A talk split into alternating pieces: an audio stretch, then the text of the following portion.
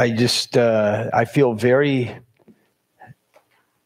pastoral today in a sense that um, I woke up this morning with such a heavy heart after studying on this chapter of Second Peter, chapter two, of all the false prophets and the false teaching, and I can't even share with you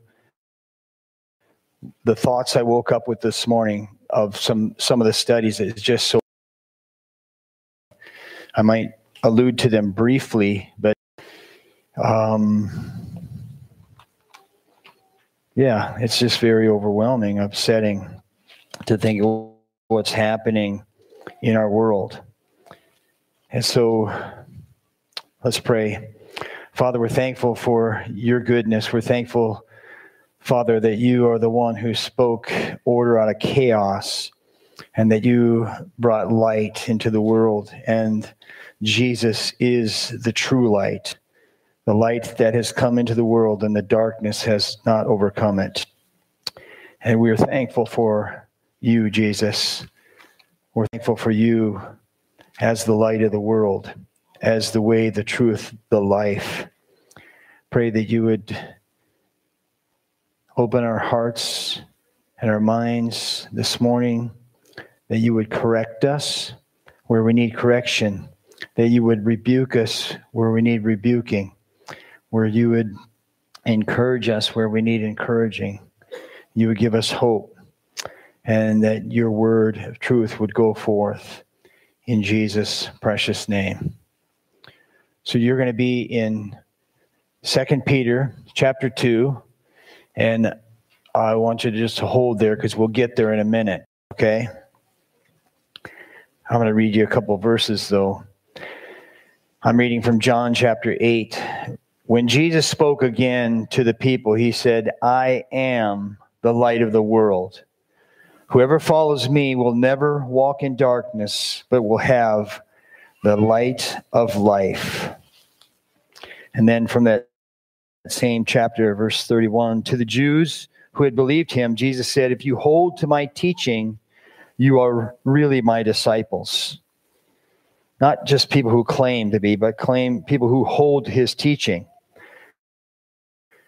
And then you will know the truth, and the truth will set you free. And then speaking about the devil and the devil's followers in verse 44 you belong to your father, the devil, and you want to carry out your father's desires. He was a murderer from the beginning, not holding to the truth, for there is no truth in him. When he speaks, he speaks his native language for he is a liar and the father of lies. Yet because I tell you the truth, you do not believe me. Just imagine how ironic that is that Jesus would come as the way, the truth, and life, that he would speak the truth, and people would not listen to him because he's speaking the truth. And we need to realize just how twisted that is, how, how warped it is, and how, especially in our day and age, that uh, right now, what is truth, what you might understand to be truth, and what your children are being taught of what is truth is radically, radically, radically different. And it's changing, changing so rapidly we can hardly keep up. And so we've been talking about what is truth, and we're talking about because Second Peter chapter two says there was false prophets and he's talking about the false prophets in the Old Testament. And he says there will be false teachers in your day. So, false teaching is anything that would detract from the truth, anything that would probably try to lead people astray from the truth. So, there is a truth, and Jesus represents that truth. He teaches that truth, and whoever teaches anything that would lead people astray from the truth that God teaches through his son Jesus is a false teacher. And they don't just stand up and say, I'm a false teacher. They, they secretly introduce destructive heresies that will lead people astray. And so I want to just take a moment, just in the introduction, of just some thoughts about truth. Okay? Here's what we would hope people would understand about truth that truth is something we continue to learn and we adjust our life to truth. Here's what your children are being taught you adjust truth to your life. And today, we would understand as adults who are clinging to Jesus' truth, we would recognize that we do not create truth. He is the truth. He declares the truth. We respond to what he declares as the truth. Our children are being taught that they can create truth according to whatever they want it to be. And truth for a young person is this is how I feel. This is the truth. It may be the truth of how you feel, but it's not the truth as far as the objective, objective reality of the world. And so, truth is something you feel about, Truth is something that you want it to be. Truth is something you decide and you create. That's what is the, the worldview of today. But we know that truth is something that you adjust your life to. Otherwise, your life will be wrecked. You don't change truth to adjust to you. You would change your life to adjust to truth. Otherwise, you will be wrecked. We do not create truth, we discover truth. You obey truth. You line your life up with truth. So when we come to Peter's letter, you have to realize this guy has lived a while. He's coming to the end of his life and he's writing what he would think would be some of the most important words he could possibly pen to keep on record so that people would always remember these things. And one of those things is to remember is that there's going to be false teachers. And so I'm going to read this chapter and we're going to just take a big picture. I hope you have a Bible in your hands, and if you don't, don't grab one with you because it, there's so much information here. I can't possibly begin to follow all the all what it could contain and all what it's leading to. But the big picture is there's false teachers and they secretly want to misrepresent the truth. They'll tell you 10 or 15 truths, and then they'll tell you one lie. And then they'll tell you nine truths, and they'll tell you one lie. Then they will tell you seven truths and one lie. Then they will tell you five truths and one lie. And eventually, you'll be ready. And anything they say, anything that comes down the pipe will be uh, a new idea of truth. It was interesting. Phil and I were talking this morning, and we talked earlier this week, and he was uh, doing some things. Just the commercials that come on TV. And for an example, in 1956, they did a car commercial. What do you think the car commercial was about in 1956? What was it about? It was about cars. They talked about the engine, they talked about uh, the the transmission, the, and they talked about this car and its specific car. Fast forward 2021. What do you think a car commercial is about today? What's that?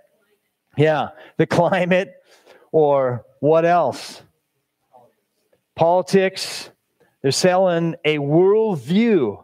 They're selling sexuality. They're selling perversion and they're using cars just just to draw your attention away from what they're really trying to tell you. And they're selling a worldview. And so we want to step back and say hey what worldview are you listening to today? What's being sold? What is being told?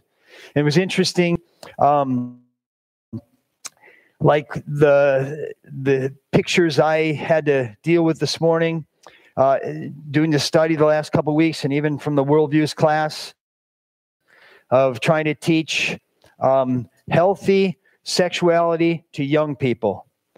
And so I remember things like that horrible movie based on truth, Nefarious. A couple of you saw it, it uh, about human trafficking. And then uh, there was a book I read by a police officer, and it described the grooming process and the horrible uh, behavior of human trafficking. And, and and just thinking about uh, Phil made a comment to me this morning that they were asking, "What is pornography like today?" Not what is like, but what do people think of it? Okay, the average young person thinks of it as just how to relax. It's just normal part of entertainment in relaxation. And I'm just thinking, wait, what about lies? What kind of lies are being told today? And you can hardly stomach some of the things that are being told. It's crazy. So, truth is not what you create. Truth is what you discover as you learn, and you will continue to learn. But you don't create reality, you adjust your life to reality.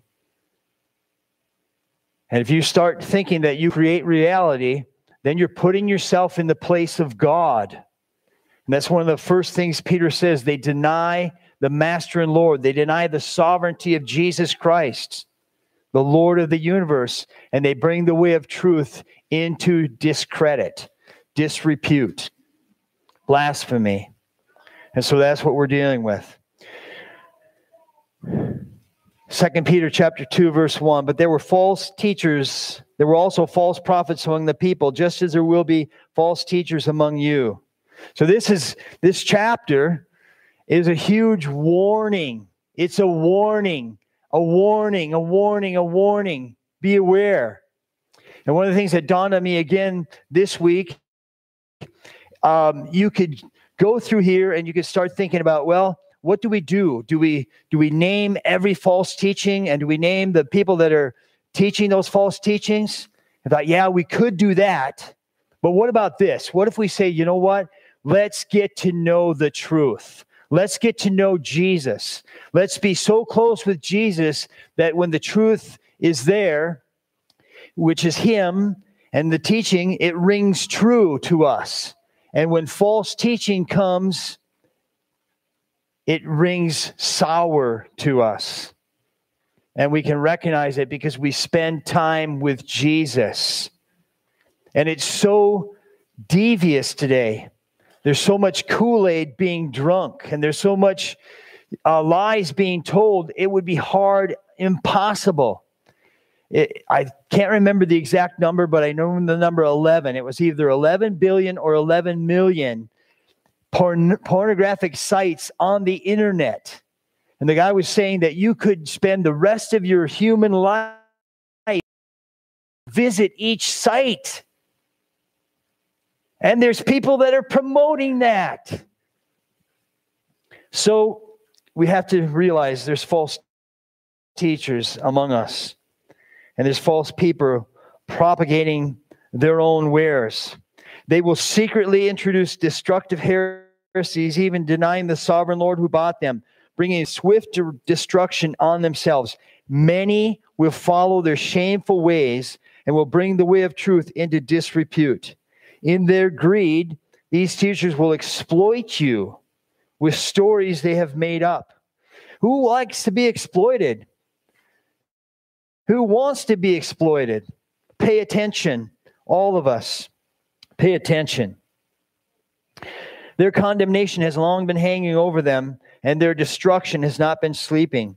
For if God did not spare angels when they sinned, but sent them to hell, putting them in gloomy dungeons, wrapping them in the chains of darkness to be held for judgment, if he did not spare the ancient world when he brought the flood on its ungodly people, but protected Noah, a preacher of righteousness, and seven others, if he condemned the cities of Sodom and Gomorrah by burning them to ashes and made them an example of what is going to happen to the ungodly, made them an example of what is going to happen to the ungodly, and if he rescued Lot, a righteous man who was distressed by the filthy lives of lawless men, for that righteous man living among them day after day was tormented in his soul by the lawless deeds he saw and heard. If this is so, then the Lord knows how to rescue godly men from trials and to hold the unrighteous for the day of judgment while continuing their punishment. This is especially true of those who follow the corrupt desire of the sinful nature and despise authority. Bold and arrogant, these men are not afraid to slander celestial beings. Yet even angels, although they are stronger and more powerful, do not bring slanderous accusations against such beings in the presence of the Lord. But these men blaspheme in matters they do not understand. They are like brute beasts, creatures of instinct, born only to be caught and destroyed, and like beasts, they too will perish. They will be paid back with harm for the harm they have done. Their idea of pleasure is to carouse in broad daylight. They are blots and blemishes, reveling in their pleasures while they feast with you. With eyes full of adultery, they never stop sinning. They seduce the unstable. They are experts in greed, a cursed brood. They have left the straight way and wandered off to follow the way of Balaam, son of Beor, who loved the wages of wicked, wickedness. But he was rebuked for his wrongdoing by a donkey, a beast without speech, who spoke with a man's voice and restrained the prophet's madness. These men are, men are springs without water and mists driven by the storm. Blackest darkness is reserved for them. For they mouth empty, boastful words, and by appealing to the lustful desires of sinful human nature, they entice people who are just escaping from those who live in air. They promise them freedom while they themselves are slaves of depravity. For a man is a slave to whatever has mastered him. If they have escaped the corruption of the world by knowing our Lord Jesus Christ and are again entangled in it all and overcome, they are worse off at the end than they were at the beginning. It would have been better for them not to have known the way of righteousness than to have known it and then turned their backs on the sacred command that was passed on to them. Of them, the proverbs are true. A dog returns to his vomit, and a sow that is washed goes back to wallow in the mud. Last week we just talked about the introduction there where he said there's there's false teachers and there's two main areas that he included. He could include a lot of other ones, but he talked about the personhood of Jesus, that Jesus is equal with the Father, and he talked about the fact that he died for people, that his shed blood. So, those two critical things. And then he goes on talking about the characteristics and the natures. He doesn't go into a lot of detail about what they taught. But there are three examples of past judgment that he includes in the story. One was the judging of angels. Two was the judging of the ancient world in the flood. And the third was the judgment of Sodom Sodom and Gomorrah. And just as you look at these examples, some big picture of them. If he, if God judges angels, and you and I would think, you know what, we're too we're too close to God to be judged. We're too right to be judged. We're too healthy or wealthy to be judged. If God judged angels, Man better be wary if man thinks that he's above judgment. No one is above or beyond God's judgment. Some people just think they might be. Some people maybe in this uh, situation where they're mocking God and they're thinking they're out of touch. Well, God judges angels, and we'll read about that again. The ancient world. You know what? This book is just an old document. It doesn't apply to today. It doesn't make any sense. Listen, you're dealing with a God who judged the ancient world, and he doesn't forget. The past will be brought to light. You might forget what you've done. Other people might forget what they've done forget what you've done but we will all appear before the judgment seat of Christ and give an account. And you know what? If you can't remember, it's okay because books will be opened. It says books will be opened, and your life and my life will be read. And hopefully, your life and my life says, under the blood of Jesus Christ, through faith in his finished, accomplished work, his sufficient work on the cross. And when it opens to the page of your life and my life, it says, covered under the blood of Jesus. And for others who are not trusting in Jesus for their salvation, there'll be a review. And so these statements about Peter saying, listen, if God could judge angels, and if God could judge the ancient world, and if God could judge the cities of Sodom and Gomorrah, cities, people groups, people groups and cities that say, you know what, there's no God, we can just do whatever we want. We can set up our own little kingdom and we can barricade off the world and we'll have our own little kingdom. You cannot hide in a crowd, or a crowd can't hide in the world. Be sure your sin will find you out. So, one of the things I was th- thinking about, you could take and go a lot of ways with this sermons. And a lot of you could you could preach this sermon probably 50 different ways. But you want to be true to the text, so that draws you in. And what I thought, I wonder today if we even have a clue, if we even know what Peter's talking about, where he says angels were judged. I wonder if we know that there we can remember there was a time where the ancient world was judged. I wonder if we remember about Sodom and Gomorrah. So I thought the simplest thing to do is let's just go back and let's just read some of that. So I would invite you, if you have your Bible, to go to Genesis chapter 6. And we're just going to put some of this in context. And then we can say, well, Peter has a reason for bringing up historical events. And people have a reason for trying to erase history, history and historical events and trying to move boundaries and trying to redefine things. You know what?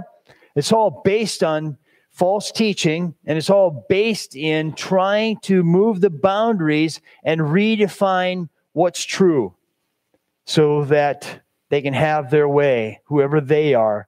And it's interesting as Peter goes through there, he talks about they and them, these false teachers. He's identifying people, but he doesn't give names other than Balaam. So let's go back to Genesis and just read some of this and let the Bible um, challenge us. And I'm just going to read a few of these passages. Obviously, we don't have time to unpack all the details, but in Genesis chapter 6, this is where he's referring to angels were judged. When men began to increase on the earth and daughters were born to them, the sons of God saw that the daughters of men were beautiful and they married them. And they any of them they chose. Now it's interesting as you study this, there's in different interpretations, there's different understandings of what took place. But as men and women were increasing on the earth, the uh, reference here refers to angels saw that the daughters of men were beautiful and they wanted to have sex with them. And they did. And God judged him. Then the Lord said, My spirit will not contend with man forever. He is mortal. His days will be numbered 120 years. The Nephilim were on the earth in those days and also afterward when the sons of God went to the daughters of men and had children by them. They were the heroes of old, men of renown. Now, if you don't, I don't want you to turn there because I want you to stay in that passage. But in Jude, Jude, which reads almost like Jude had Peter's letter in his hand and Peter had Jude's letter in his hand when they wrote about these things. Listen to what Jude says. For certain men whose condemnation was written about long ago have secretly slipped in among you. They are godless men who change the grace of God into a license for immorality. I want to, re- to remind you that the Lord delivered his people out of Egypt, but later destroyed those who did not believe. And the angels who did not keep their positions of authority, but abandoned their home, these he has also kept in darkness, bound with everlasting chains for judgment.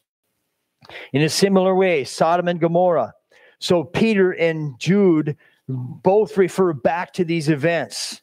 And Jude gives us a little insight into what God was talking about when he record when this was recorded by Moses. That these angels left their position. They left their servanthood of God and they took women. Look at verse 5. The Lord saw how great man's wickedness on the earth had become, and that every inclination of the thoughts of his heart was only evil all the time. Now, listen, I want you to understand, I want you to take that to heart. That verse is talking about humanity, and you're part of humanity. Your heart needs the light of God. Your heart needs the truth of God. Your mind needs to be continually washed over with the truth of God, the life of God, the, the what's up, what's down, because your heart is inclined to sin. Your heart, my heart. The most important thing to see in, in Peter is that he's talking about human beings. Human beings can be corrupt. Human beings are false teachers. Human beings are greedy. We're adulterers. We entice. We're carried along by lust and ungodliness. And that's what he's talking about here. The Lord saw how great man's wickedness on the earth had become, and every inclination of the thoughts of his heart was only evil all the time. The Lord was grieved that he made man on the earth, and his heart was filled with pain. So the Lord said, I will wipe mankind, whom I have created from the face of the earth, men and animals, creatures that move along the ground, and the birds of the air, for I am grieved that I have made them. But Noah found favor in the eyes of the Lord. Noah was a righteous man, blameless among the people of his time, and he walked with God. Noah had three sons, Shem, Ham, and Japheth. Now the earth was corrupt in God's sight and full of violence. God saw how corrupt the earth had become, for all people on earth had corrupted their ways. And we just been struggling with violence bad. So God said to Noah, I'm going to put an end to all people, for the earth is filled with violence because of them. Filled with violence because of them. And we're trying to shift the blame for our violence on all kinds of things instead of saying, listen, our hearts are lost. We're dark. We need God. We need, need truth. We need light. And if we don't have God and we don't have truth and we don't have life, we resort, we resort to the lowest common denominator. We're barely more than animals anyway. Created in the image of God, and apart from his image in us, we carry out animalistic behavior on a regular basis. We need God. We need God bad every day. We need to be in a state of humility and repentance. And apart from that, we're in a state of arrogance, blasphemy,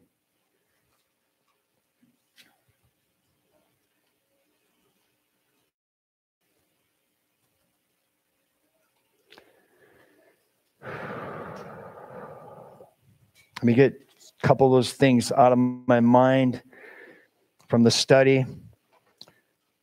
Let's flip to chapter 18 of Genesis.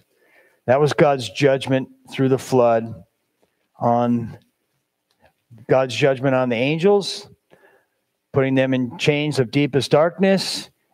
There's some angels that, thank God, He limited their behavior and He curved them back and he's holding them in chains of deepest darkness, Peter says, for the future judgment. The other angels, there's uh, angels that fell from heaven, they're demons. They have some degree of ability to move about the earth, and they are part and parcel. Timothy talks about doctrines of demons being taught. So we uh, have moved to Genesis chapter 18. This is the story of Sodom and Gomorrah, just so that you can put it in place and you can see what's going on here. Men's hearts are wicked, they're inclined toward wickedness. Here's a story of a couple cities, right? Genesis, we're going to start in verse 16. When the men got up to leave, they looked down towards Sodom, and, and Abraham walked along with them to see them on their way. So God came to Abraham in the form of a couple angels. Abraham had dinner with them. They're getting ready to leave, and they're wondering if they should tell Abraham what's going to take place. So that's the discussion we're joining in on. Verse 17 Then the Lord said, Shall I hide from Abraham what I am about to do? Abraham will surely become a great and powerful nation, and all nations on earth will be blessed through him. For I have chosen him so that he will direct his children and his household after him to keep the way of the Lord by doing what is right and just. So the Lord will bring about for Abraham what he has promised. So keep the way of the Lord. Second Peter, it says they left the way Then the Lord said, The outcry against Sodom and Gomorrah is so great and their sins so grievous that I will go down and see if what they have done is as bad as the outcry that has reached me. If not, I will know. The men turned away and went towards Sodom, and Abraham remained standing before the Lord. Then Abraham approached him and said, Will you sweep away the righteous with the wicked? Think about that. Will you sweep away the righteous with the, with the wicked? He's asking the Holy One, the true one, the right one, if he will do right. What if our world knew today that God would do what is right? We're questioning him on every facet of life, whether he knows right from wrong. We're questioning him. Abraham was making a statement here, saying, you know, of course he's going to do what is right. What if there are 50 righteous people in this city? Will you really sweep it away and not spare the place for the sake of 50? Far be it from you to do such a thing, to kill the righteous with the wicked, treating the righteous and the wicked alike. So Abraham already has a sense that God, this God, this God isn't a God like that. He's not just capricious. He doesn't judge the righteous and the wicked alike. Far be it from you. Will not the judge of all the earth do right? Of course he will. Of course he will do right. He did right then, he'll do right now, he'll do right in the future. The Lord said, If I find 50 righteous people in the city, I will spare the whole city for their sake. Then Abraham spoke up again. I'm going to paraphrase because I want to, um, us to be able to keep staying with the story and not uh, zone out. So pay attention. If I find 45 there, he said, I will not destroy it. Once again, he spoke to him. What if I find only 40? For the sake of 40, I'll not do it. Then he said, Abraham speaking, May the Lord not be angry. Let me speak again. What if only 30 can be found? Lord answered, I will not do it if 30 are found. They went all the way down to 10. He answered, For the sake of the 10, I will not destroy it. When the Lord had finished speaking with Abraham, he left. Chapter 19 The two angels arrived at Sodom in the evening, and Lot was sitting in the gateway of the city. So Lot is the guy, one of the two guys that Peter names that God can take care of the righteous. God took care of Lot. And Peter brings that up and he compares them with the people that were judged, the angels that were judged, the ancient world that was judged, and the two cities that were judged. Noah and Lot were preserved. That's what Peter's pointing out. And he's trying to help us understand God's got this. God's got this. Lord will take revenge. The Lord will judge. It's the Lord's job, not us. We can't take matters into our own hands. Vengeance is mine, saith the Lord. You and I are going to get ourselves into some sticky situations. We need to remember who's in charge. God is in charge. Vengeance is mine, saith the Lord. We know him who will judge, and he will judge justly. Leave that in his hands. He goes on here, and he says, the two angels arrived at the city gate. When he saw them, he got up to meet them and bowed with his face to the ground. My lords, he said, please turn aside to your servant's house. You can wash your feet, spend the night, and then go on your way early in the morning. To totally understand the story, what's going to take place is you have to understand in that day, at that time, the law of the land was that when strangers and visitors visitors come to your town, you take care of them. You're obligated to take care of them. That's just what you do. And they would come to the city area where people meet when they're traveling through, and they would just wait. And sure enough, somebody would come and say, Hey, I'll take you in for the night. That's what you do. Okay, so that's why Lot is doing this. No, they answered, we will spend the night in the square. But he insisted so strongly that they did go that they went with him and entered his house. He prepared a meal for them, baking bread, and they ate. Before they had gone to bed, all the men from every part of the city of Sodom, both young and old, surrounded the house. They called to Lot, Where are the men who came to you tonight? Bring them out so that we can have sex with them. Basically, he's saying, Bring them out so that we can rape them, that we can abuse them, that we can have our own way with them, because we understand what's supposed to happen. We're the ones who are in charge here. Lot went outside to meet them and shut the door behind him. He said, No, my friends, don't do this wicked thing. Look, I have two daughters who have never slept with a man. Let me bring them out to you, and you can deal with them what you want. But don't do anything to these men, for they've come under my protection and my roof. Now, obviously, you're going, What? He was going to put his daughters out there? Well, this is a this is a situation where unless God intervenes, you're facing certain death because the house is surrounded by all the people of the village. They're going to get what they want. But God intervenes.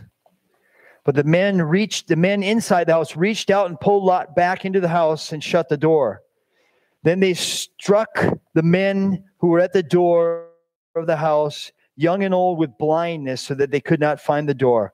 The two men said to Lot, Do you have anyone else here, sons in laws, daughter, anyone else in this city who belongs to you? Get them out of here because we're going to destroy this place. The outcry to the Lord against its people is so great that he has sent us to destroy it. Uh, I can't begin to fathom what that might mean in all the implications, the outcry from humanity because of their vileness is going up to the Lord. It's so great. God has to do something because God is just, God is holy, God is righteous.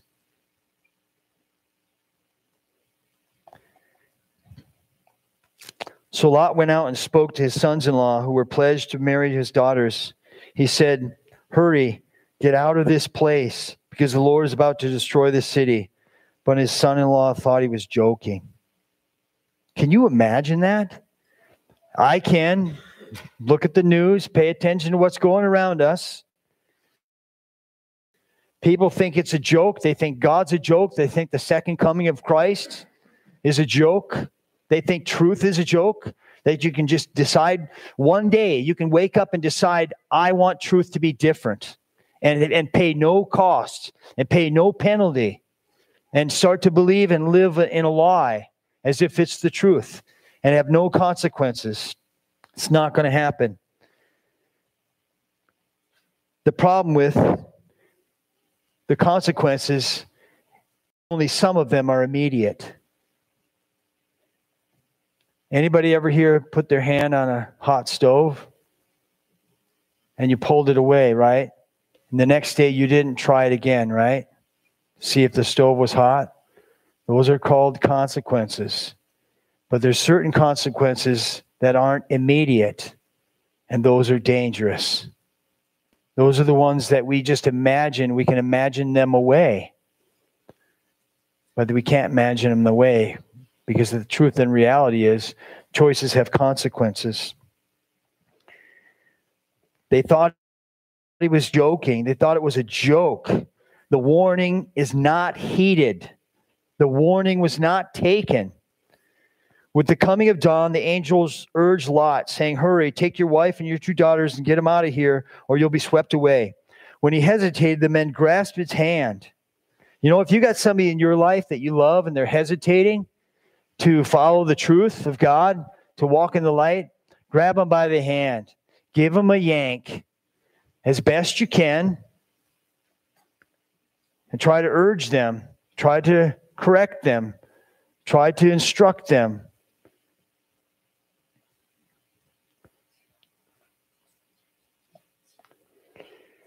When he hesitated, the men grasped his hand and the hands of his wife and his children, and they led them safely out of the city, for the Lord was merciful to them. And there's another thing about twisted truth. You could try to encourage somebody out of a destructive way of life, and you're going to be labeled as a hater. You're going to be labeled as one who is twisting the truth rather than trying to be merciful to somebody who's trying to twist reality before reality comes back. As soon as they brought them out, one of them said, Flee for your lives, don't look back, and don't stop anywhere. Flee away to the mountains. But Lot said to them, No, my Lord, please let me go to this closer city. You've shown great kindness to me, but I can't flee there. The disaster will overtake me. Then my light, let me go to this other city. Verse 21, he said to them, Very well, I will grant this request too. I will not overthrow the town you speak of, but flee there quickly because I cannot do anything till you reach it. By the time Lot reached Zoar, the sun had risen over the land. The Lord rained down burning sulfur on Sodom and Gomorrah from the Lord out of the heavens. Thus he overthrew those cities and the entire plain, including all those living in the cities and also the vegetation in the land. But Lot's light, wife looked back and she became a pillar of salt. Verse 29 God destroyed the cities on the plain. He remembered Abraham and he brought Lot out of the catastrophe that overthrew the cities where Lot had lived. So we go back to Second Peter. And so there's the context in a sense of what Peter is remembering and knowing. And uh, he learned that from the scriptures himself, Jewish history. Jewish authorities of the day had commentators, stories. They would tell these stories around the campfire. They would say, This is who God is. God is just, God is holy, God is righteous. And God is right. So, in verse 4, if God did not spare angels, 2 Peter chapter 2, verse 4, if God did not spare angels when they sinned, but sent them to hell, and the word hell there is a word for chains of deepest darkness, putting them into the gloomy dungeons to be held for judgment God can do that, and God did do that. He has the power and the authority to do that. You know what? Angels could be among us. It tells us in Hebrews, we wouldn't even know it. So, who do we think we are in the sense that we could get away and get out from under God's judgment? It's a dreadful thing. Hebrews 12, do you remember the verse? It's a dreadful thing Uh, let me see. Just give me a second here.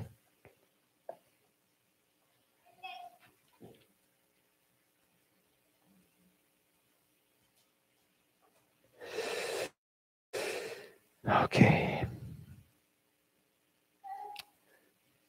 It says, Let us be thankful and so worship God acceptably with reverence and awe, for our God is a consuming fire.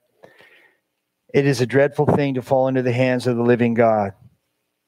And the angels learned that. And the ancient peoples learned that. And Sodom and Gomorrah learned that. And you and I need to learn that. So Peter's warning us. If he did not spare the ancient world when he brought the flood on its ungodly people, but protected Noah, a preacher of righteousness, and seven others, if he condemned the cities of Sodom and Gomorrah by burning them to ashes and made them an example of what is going to happen to the ungodly. And if he rescued Lot, a righteous man who was distressed by the filthy lives of lawless men, for that righteous man living among them day after day was tormented in his righteous soul by the lawless deeds he saw and heard. If this is so, then the Lord knows how to rescue godly men from trials. We can take great comfort in the sense that God can distinguish between good and evil. We might be confused of the difference between good and evil, but we have a God who is not. And we can be so grateful for that. We can be so grateful that God is not confused about left and right, up and down, hot and cold, truth and lies. God is not confused. If we are, we need to get closer to Him. If we are, we need to be in His Word. We need to practice and obey the truth. Bold and arrogant, these men are not afraid to slander celestial beings. Yet even angels, although they are stronger and more powerful, do not bring slanderous accusations against such beings in the presence of the Lord. I think about the, the mockery of God and the mockery of Jesus, the mockery of the Holy Spirit, the mockery of angels. These men blaspheme in matters they do not understand. They are like brute beasts, creatures of instinct, born only to be caught and destroyed. They are like beasts, and like beasts, they too will perish. Apart from the person of the Holy Spirit indwelling you and I, we are barely more than mere animals. With the person of the Holy Spirit working in us that which is pleasing to Him, bringing out the reality of the image of God created in us, we are more than animals and much different than animals we should be. If we're acting like animals, we're far from God. They will be paid back, harm for harm, for the harm they have done. Their pleasure is to carouse in broad daylight. Interesting, you used to just do your deeds of darkness in the darkness. Now they're broadcasting in daylight. They are blots and blemishes, reviling, reveling in their pleasure while they feast with you with eyes full of adultery, and they never stop sinning. They seduce the unstable, experts in greed, and a cursed brood. They've left the straight way. Interesting. Peter was very familiar with that chapter back there, wasn't he? The word from the Lord was Abraham was to teach them to walk in the ways of the Lord. Which ways are you and I following? Are we following the, the ways of the Lord? They have wandered off the straight way to follow the way of Balaam, son of Beor, who loved the wages of wickedness. You know what? He was rebuked by a donkey. And when we're, it's interesting that when you step away from the truth of God, the light of God, the way of God, a donkey has more sense than a human being. I know that for my own life. I desperately need to be recalibrated on a regular basis with the truth. My compass needs to be adjusted on a regular basis to the truth. I need to get back on my face near the shepherd, honor him, ask for his help every day because we're, see, we're swimming in a sea of relativity. We're swimming in a cesspool of false teaching, false ideas. And we need him to keep us on course. These men are springs without water, mists driven by a storm. Blackest darkness is reserved for them. They mouth empty, boastful words and appeal to the lustful desires. Think about that. Spend some time just studying on that. They're mouthing, boasting all these things they can produce and give, but it's emptiness. Lots of wind, Lots of clouds, no rain, no substance, nothing of value. And they're appealing to lustful desires of human nature. They know. They know what they're doing.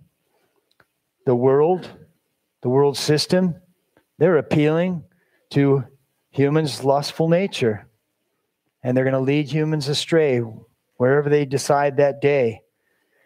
They promise freedom while they themselves are slaves to depravity. For a man is a slave to whatever has mastered him. You know what? Heresies are harmful. And good people who teach lies often do the most damage. And I use good in the word in quotes because they seem to care for people. They seem to want to teach things that are right and helpful. And they can be, even do worse damage and more pain because their teachings seem so sincere and so upright. So the warning is pay attention. They're like dogs that return to their vomit. I thought about that for a second and I just leave this illustration. I was driving by a farmer's field real recently. And you know, the calves are born. You know, the mother cow, designed by God, eats the placenta. It was a horrible sight. but I'm look at what Peter, he, he's trying to drum up what he could think about. Dog returning to its vomit. And so a huge warning. A sow once washed goes back to wallow in the mud. You know, you and I, if we're not continually in God's word, growing closer to Him through intimacy, my sheep know my voice, my sheep follow my voice. If we're not practicing scripture, we're going to be hoodwinked. We're going to be enticed. We're going to be led astray. We're not going to know the truth. We're going to be confused. And so we have to stay in his word, all of us. And thy word is a lamp unto my feet and a light unto my path. Man, maybe we could sing that song, Scott. Thy word. What a beautiful song that is. Let me just take a second.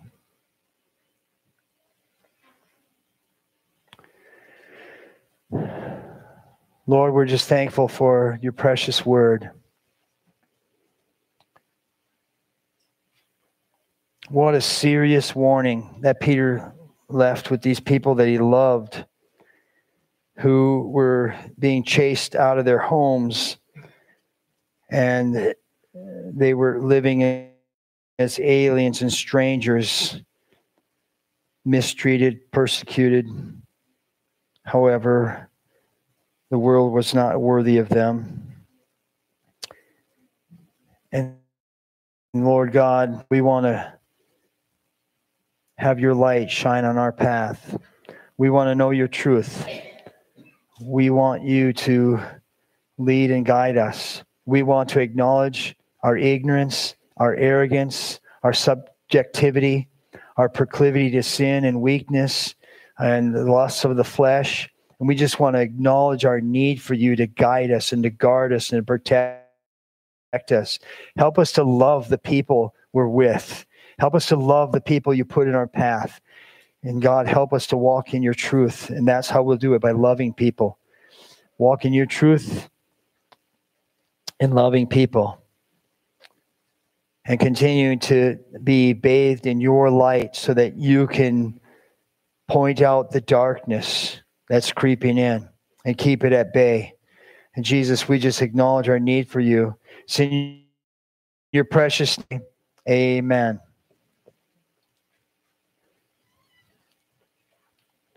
So we're off the camera. And I'm thankful for that. And we want to just take a couple minutes to share any prayer requests or some of our um,